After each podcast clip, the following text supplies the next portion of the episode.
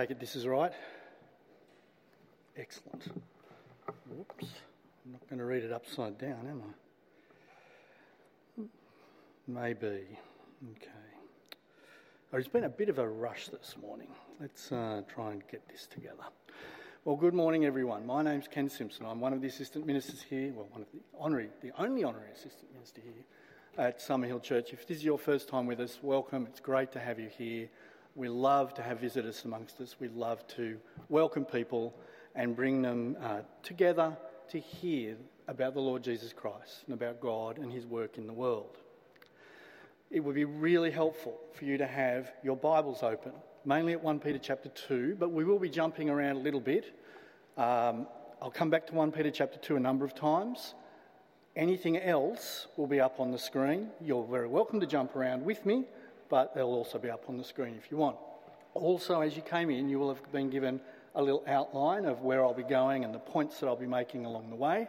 I'll try and make it clear where I'm up to so that you can sort of follow along, make notes. We won't have a question time today. It's a little bit longer, this, um, this sermon, hopefully not too long, but uh, we'll get through. And then if you'd like to ask questions via the connection card system, I'd love you to do that.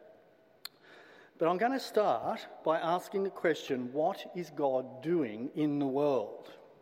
I mean, we look around the world at the moment, we see a lot of stuff that sort of makes you wonder, doesn't it? You know, you look at Ukraine, you look at Sri Lanka, you look at uh, Syria, you look, I mean, everywhere you look, you just go, what is going on? What is God doing? But we have to understand what God is doing in the world to understand what part we play, what game we are playing in the world. Now, a common answer that people might come up with, with what is God doing in the world, if they believe in God, is that God is trying to fix up the world. You know, he's running around patching things here and there and doing stuff and making things come together. God is healing hurting people, perhaps. God is comforting prisoners. God is transforming societies. And there is truth in that, isn't there? Uh, it, it is true that God loves the widow and the orphan.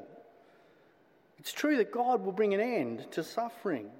And it's a very attractive way of looking at the world as God is sort of this big, sorry to sort of descend into silliness here, but sort of like a great big fairy godmother trying to look after us as we get around in our lives.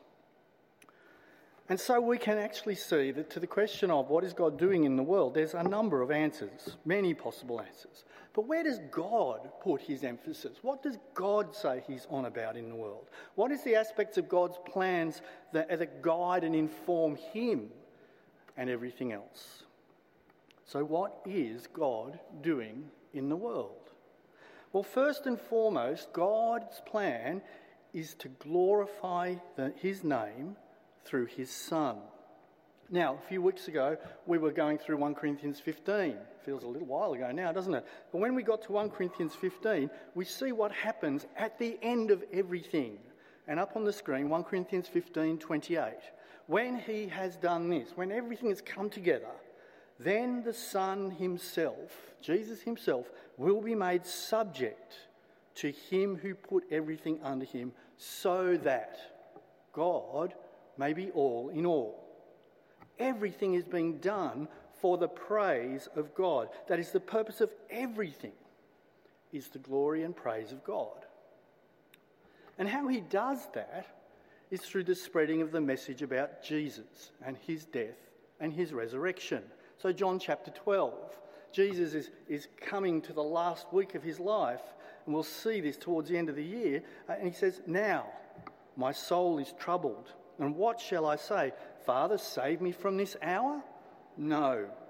It was for this very reason that I came to this hour. Father, glorify your name. Now, do you hear what he says there? This is the purpose. I have come to my death so that your name would be glorified the Father's name would be glorified. Now, that's a bit counterintuitive, isn't it? That the death of Jesus, the death, in a sense, of God, should be the glorification of God. We think of death as the ultimate defeat, but here Jesus talks about it as the way of glorifying God. But that's exactly what Jesus is saying. This is the moment. This is the time. In all the amazing things Jesus did in his life, you know, we think of all the wonders and the signs and the miracles and the heal, all of those things, all of that marvelous teaching, everything. The central part is his death on the cross for the sins of the world. And through this, to bring glory to God. See, God's plan is not primarily about health, wealth, not even primarily about doing good stuff. It's about calling people into a relationship with Himself by the forgiveness of sins through the death and resurrection of Christ. And yes, that has implications for behaviour. Good works should flow out of that gospel understanding, that gospel message, that gospel transformation. But at the heart of God's work in this world is his message to the glory of God the Father. So, point two on your outline how? How does he do this work?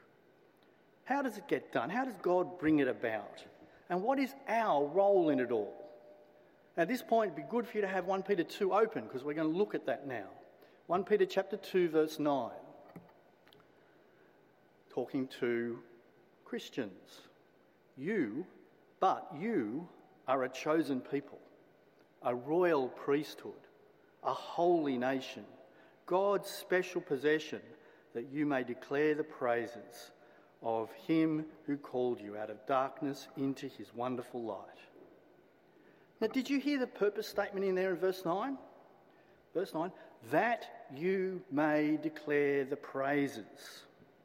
You see, the purpose of God's people is actually to declare, to proclaim, to shout out the wonders of God to the world. We do that every Sunday. We sing as we just have. We sing in praise to God. But it's not just about that. It's not just about singing and praise and worship, whatever we might do on a Sunday together. It's actually about a whole attitude and direction of life. That is, it's not singing "Come Risen," uh, "Come People of the Risen King" on a Sunday and on a growth group on Monday or Tuesday or whatever, and then sort of hide it all the rest of the week. What it is, it's us declaring God's goodness to us. And it's not God's given me a wonderful house or He's given me, made me healthy or God's given me enough money or wonderful children, though they are all good things and thankworthy in themselves, of course. But the praises of God that Peter tells us about are there in verse 9 and 10. That you may declare the praises of Him who called you out of darkness into His wonderful light. Once you were not a people, but now you are the people of God. Once you had not received mercy, but now you have received mercy. There are the things we're to call out in praise to God about.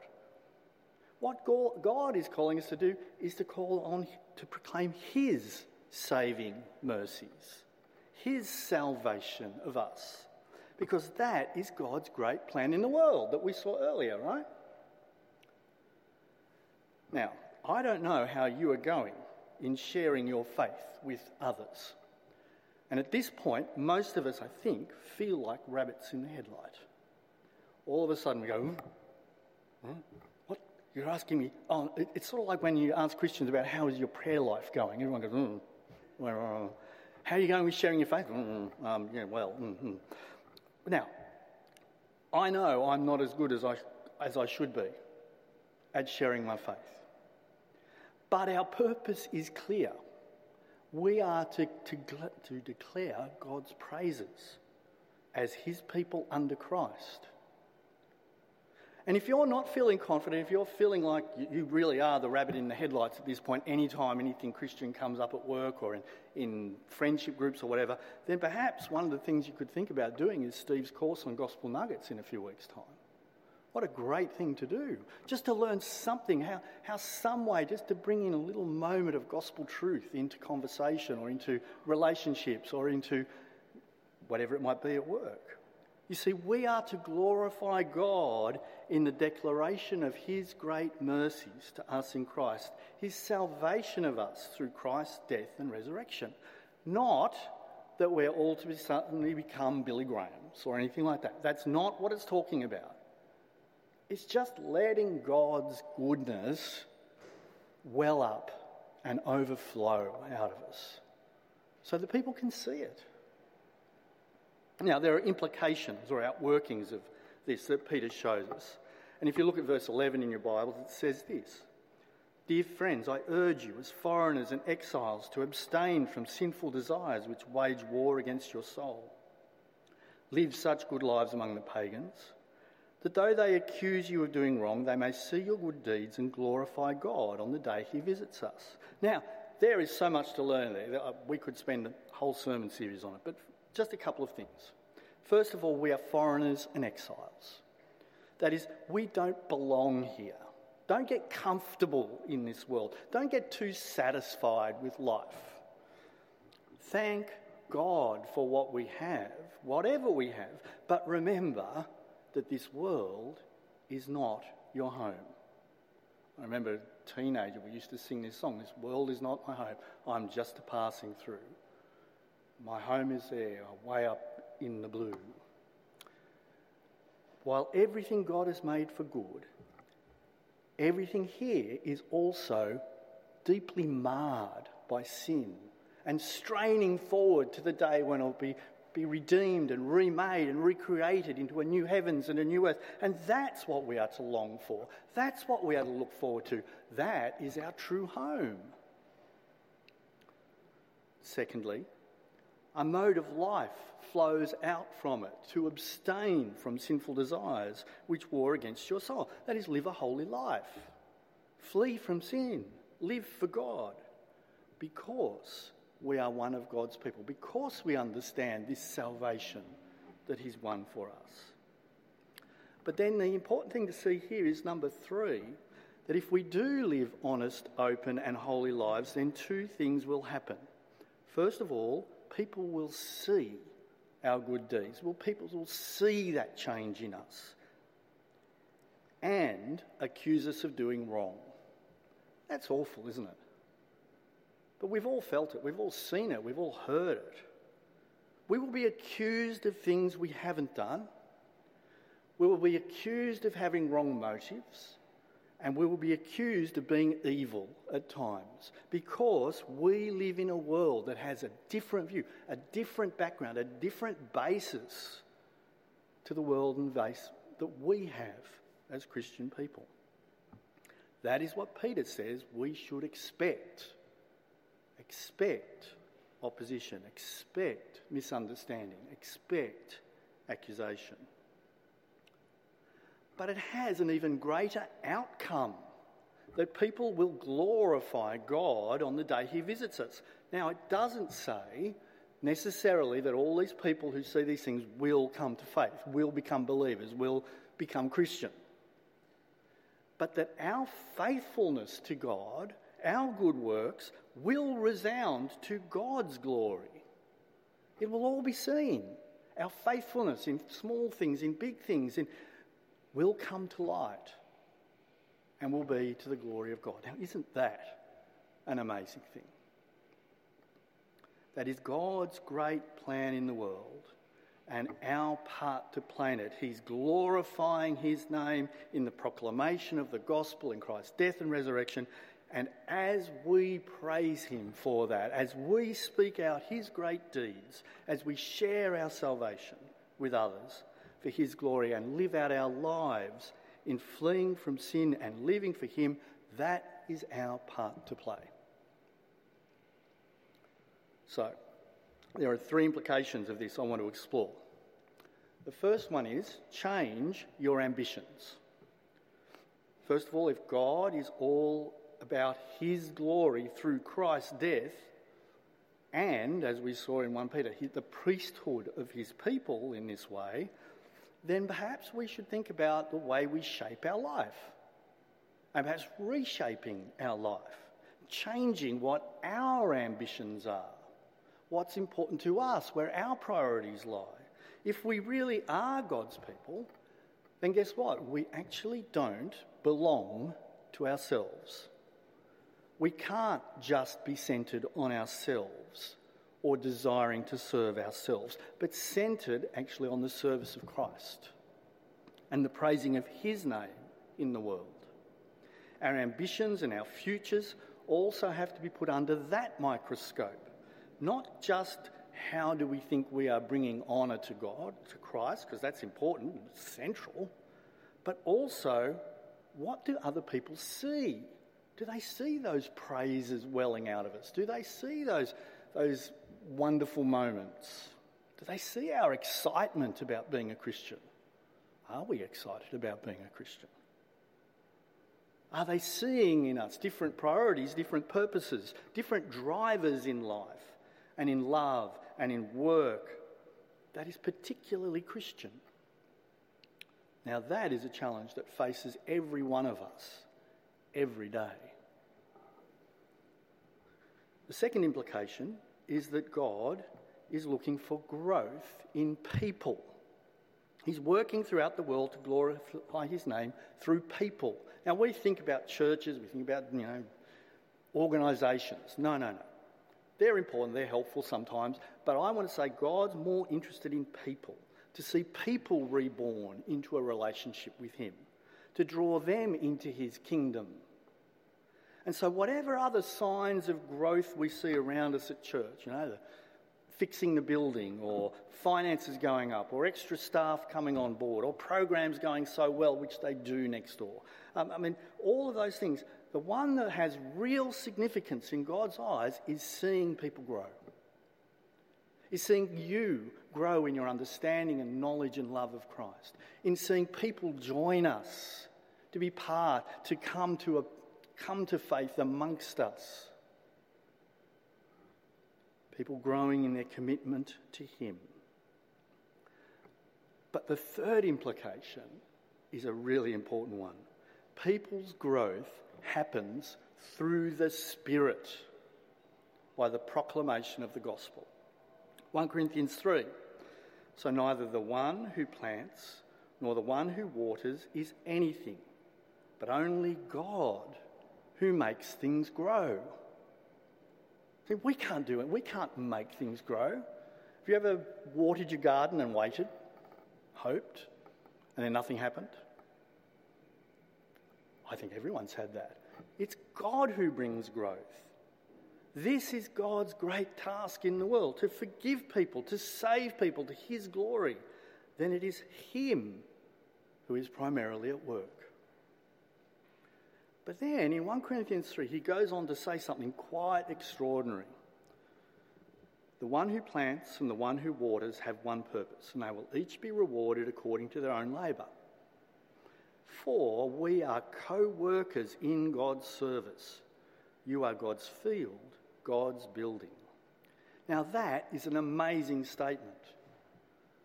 Just let it sink in for a moment, that one about being co workers. We are fellow working. We are working alongside God when we do these things, when we're part of this big program. God is our senior partner, if you want. Whenever the gospel is proclaimed, in whatever way that happens, we are co working with God. Whenever you have a word with Christ about a word about Christ with a colleague at work, or you say, I'm leaving work on time tonight because I've got growth group on, or whatever it might be. However, it is that you can show the priority of Christ in your life, then you are co working with Christ. As you give, the, give to the work of the gospel here in Sydney, to missionaries overseas who aim to teach the word so that people might grow and be saved, you are co working with God. And of course, as you read the Bible with someone, it's not just you doing it, it's God's doing it with you.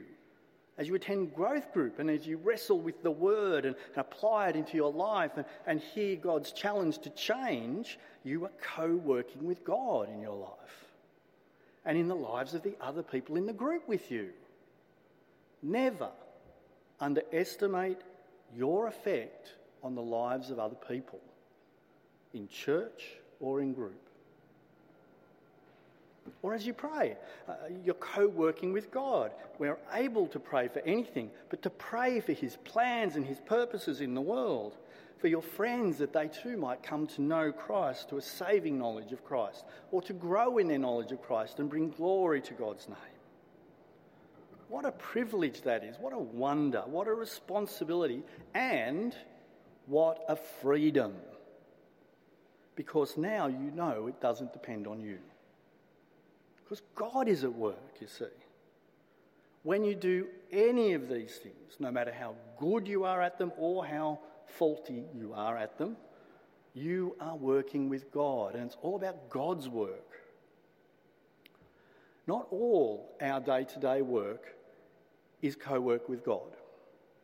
But in nearly all work, there are opportunities to co work with God. But be prepared, because remember what Peter said? You will be accused of doing wrong when you do, when you do these things in your workplaces. So I encourage you to think about in your life where you are co working with God and pray for God to open more opportunities for you. There's almost a limitless number of contexts where we can co work with God. But what happens is the same. Somehow, a Christian brings a truth from God's word to someone else, praying that God would bear fruit in that person through the working of His Spirit. Now, that all sounds a bit radical, doesn't it? But the call to being Christ's disciple is clear and radical and shocking. Mark chapter 8 Whoever wants to be my disciple must deny themselves and take up their cross and follow me. You see, the cross is not just a little bird, oh, it's my cross to bear to have, you know, a, to have a little bit um, that I'm thinning on top, right? That's my cross to bear. No, no, no. It's not that sort of thing. Cross is about dying to what matters to you. Dying to your own ambitions, or perhaps your parents' expectations, or perhaps your boss's demands. Dying to self and living for Christ. See, there's no half heartedness in the gospel. You cannot serve two masters. You cannot have a rival God in your life. So look hard. We need to look hard at ourselves and ask who am I really living for? Have I denied myself? Have I died to self? Is it me and my desires and my priorities, or am I living for Christ and what his concern and mission in the world is? And we all have a part to play, as I've said. We are all priests. That's what 1 Peter said, but I'll show you again from Revelation.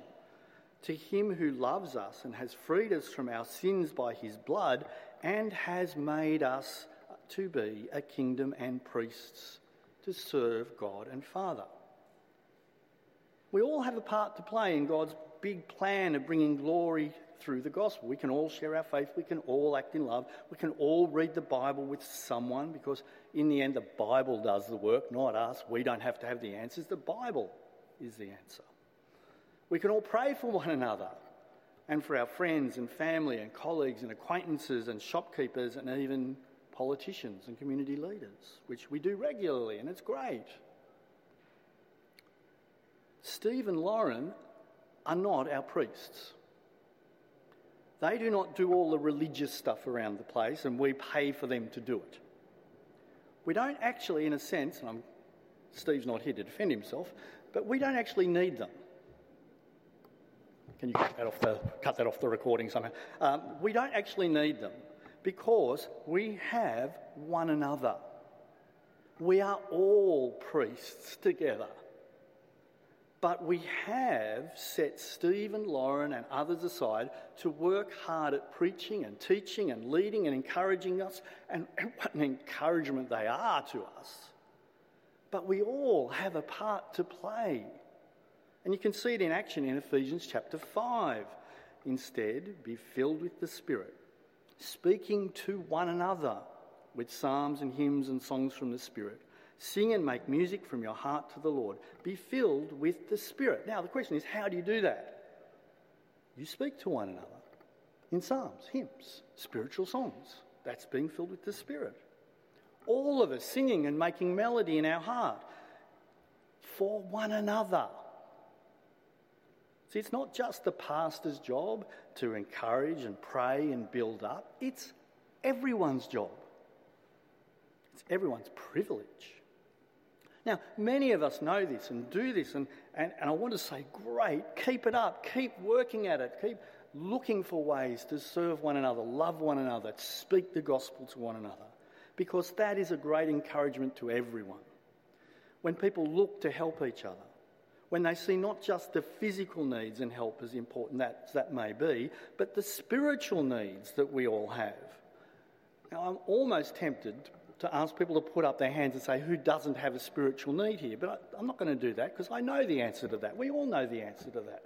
Everyone has a spiritual need, yeah? If you don't, you're not being humble enough. You need to look at yourself. We all have spiritual needs. But I also imagine that in your heart right now, you feel inadequate or unprepared for helping people with their spiritual needs. What can I offer? What can I do? I don't know. Well, I want to share something with you here. Welcome to my club. But you know what? I know that I don't need to feel adequate because I have three things that trump any of my inadequacies at looking after people in their spiritual needs. I have the Word of God. I have the Word of God, living and active and sharper than any two edged sword. I have access to God through prayer. I can bring all my prayers and, and petitions to God, and even better than that, He promises to hear them. And thirdly, I have the Spirit of God working through the word and prayers for His purposes in the person that I'm looking to help, and, may I say, for the people that are trying to reach me, to help me. Isn't that a wonderful thing? Remember, we can all teach one another. Paul in Colossians 3 says, let the message of Christ dwell among you richly as you teach and admonish one another with all wisdom through psalms, hymns, and songs from the Spirit, singing to God with gratitude in your hearts. Do you hear what he says? The message of Christ to dwell amongst us richly, teaching, admonishing one another. There it is again, that one another, in all wisdom. Not that we are all teachers, we're not all gifted teachers, but that's irrelevant. We can do this for each other. But if we share the word, if we speak encouragements, if we sing out with joy and thanksgiving, uh, John Wesley had this wonderful phrase. He said, Sing lustily and with good courage. Right? Then the next thing he said was sing in tune. That helps, doesn't it? Not all of us are quite so good at that one, but sing lustily with good, because it encourages those, those around us. Be willing to lay down your life for your brothers and sisters, to consider their needs as more important than our own. Then we are all being priests. We are all being God's co workers. We are all God's peculiar people. And all this can happen anywhere. Doesn't have to happen here on a Sunday, though it's great for it to happen here. Doesn't have to just happen on growth group on Monday, Tuesday, Wednesday, whatever night. You can do this anywhere at any time. As one of you reads the Bible with a friend at work or meets up for a, a lunchtime coffee and, and shares something about your Christian walk, or, or as others sit and pray together before church starts being ready to welcome people as they arrive, as we offer to teach little kids or lead a growth group, even when we don't feel up to the task, or whatever it might be for you. Because in God's plan, in God's people, that will grow his people and glorify him.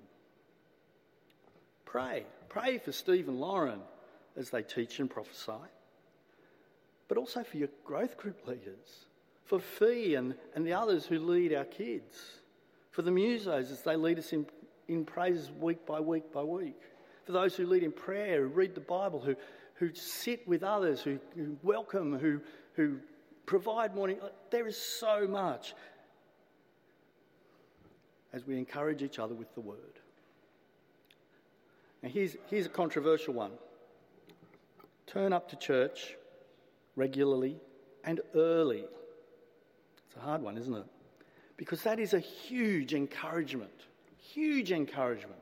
Week by week by week. Now, it's not always possible. If you've got little kids, I think it is impossible, at times at least. That's okay. You can only do what you can do. But many of us can come a little bit early, and many of us can come and look out for the newcomer, and many of us can come and, and sit and pray and, and think about what the day is going to be and, and help if there's things to do. But when you do that, what it does is it shows what's important to you, doesn't it? It shows what matters. I want to encourage and challenge you that every one of us can be involved in God's big picture, His big plans of bringing glory to His Son through the gospel of Christ. Because we can all pray, we can all share Scripture, and we can all watch out for each other. We might be able to find someone, believer or unbeliever, who will be willing to read some Scripture with you. Be it a growth group. What a wonderful way of doing that. And when we're doing those things, then it is not just then God is not just in us, He's working through us. He works with us. His work is our work, and He will work through His Spirit in His Word to accomplish His purposes. So, what does that mean?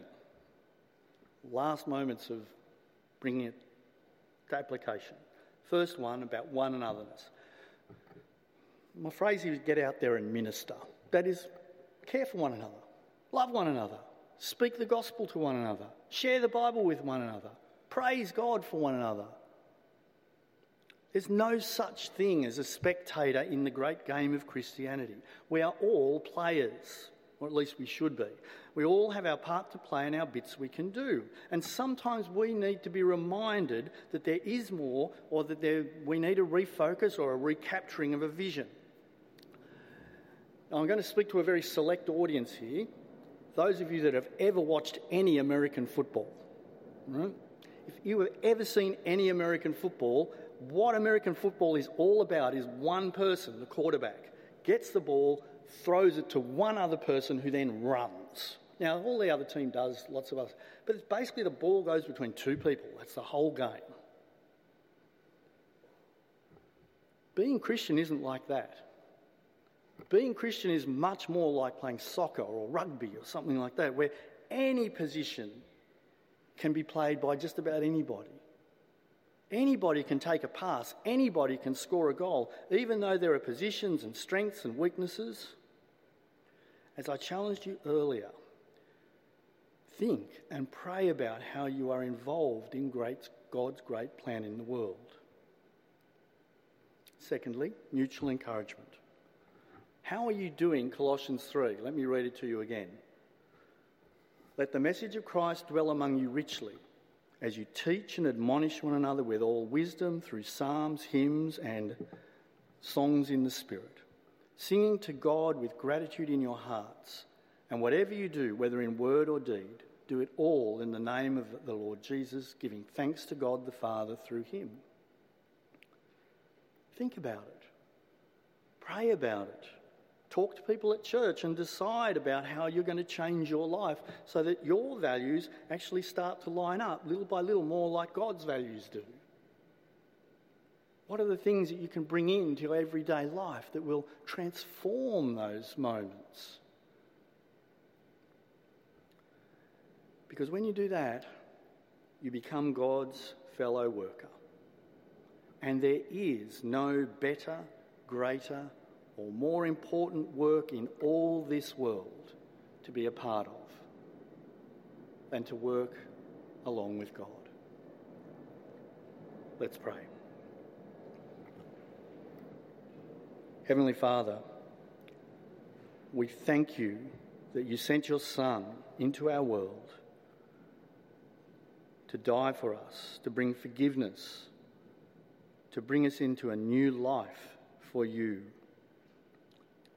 Father, open our eyes and move our hearts to live for you day by day, moment by moment, thought by thought.